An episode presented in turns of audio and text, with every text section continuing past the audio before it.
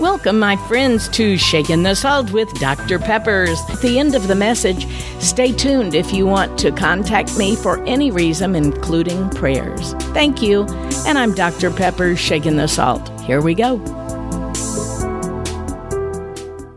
When my brother was fresh out of college, he and a couple of his uh, fraternity brothers and a couple of classmates too all got to go and be interns in the field of communication for Gomer Pyle. Well, Shazam. Yes, Jim Nabors. And they worked there for, I think, maybe six months to a year because he was starting a new TV program and they got to help with it. So, right out of college, just having his bachelor's degree, my brother was all of a sudden there enamored by the stars and everybody. But all I remember was Gomer Pyle saying, surprise, surprise. And we have used that phrase ever since. I mean, it's been what, 40 years, 50 years? I don't know. But I do know that he is no longer with us, although we got to meet him in person and he was so different, of course. If you ever heard him sing, he sounded operatic. But the surprise, surprise has stuck with us through the years.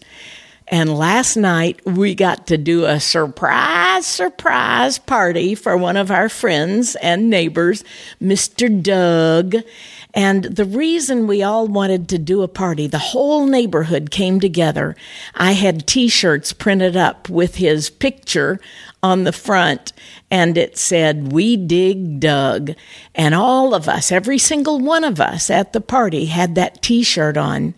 And the guy who owned the house next door that was actually hosting the party, so we got to bring in all of the food and stuff, and everybody helped, and the whole neighborhood was in on this because he has done so much work for almost every single one of us in the entire neighborhood and never charges a penny.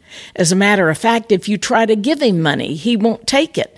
He'll throw it back at you or he'll tear up a check or give back gift certificates.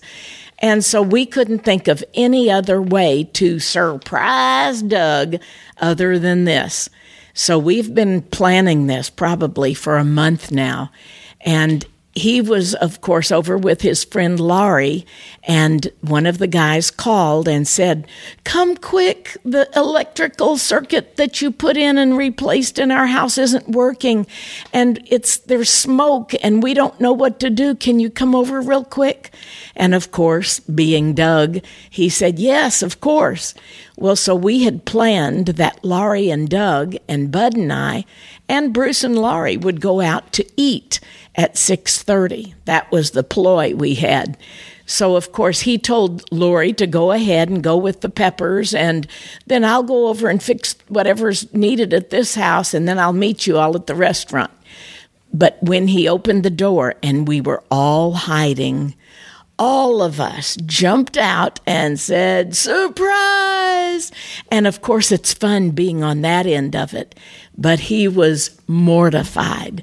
He turned purple. He started sweating, and he was not happy. Although by the end of the evening, after he had had, you know, lots of food and good company and friendship and anyway, he was just at that point realizing it's because everybody loved him and didn't know how to thank him for all of the good things that he had done for us.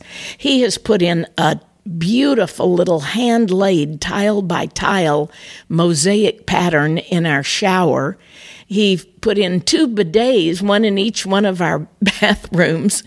And he also built a whole new entrance to our dock, which had somehow kind of eroded through the last couple of years. And he has just done so much for everybody else, whether it's carpentry or plumbing or whatever it is. And so I wrote him a poem, and I'm going to include in the title when I post this a way for you to look at the whole surprise and hear the poem if you want to. But it's just that this was so much fun for us being on the surprise end.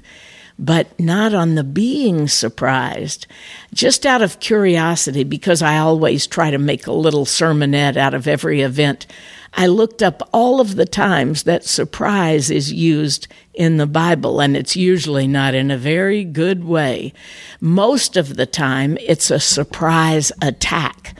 When all of the wars and everything was going on and everybody was just what are we going to do? We're going to meet them. We got to we got to gear up. We got to put on all of our armor. We've got to be ready and there is another surprise that they mention that in the middle of the night, when everyone is sleeping or everyone is just very complacent and going about your regular activities, there's going to be a huge surprise when the second coming of Christ happens. Now, I know this is where many of you are turning this off, but please don't hear me out because if you can believe that Jesus came in the first place, and if you have ever had somebody tell you you got to trust in Christ, you need to accept Him as your Savior, this is going to be like fire insurance for eternity.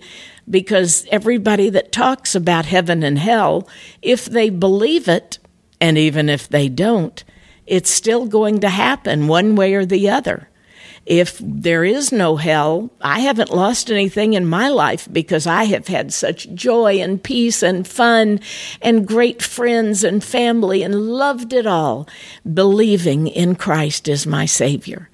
But if you're wrong and there is a hell and you don't have that quote unquote fire insurance of accepting Christ, then I don't even want to think what it's going to be like because I just want people to have the opportunity so they can make their own decision.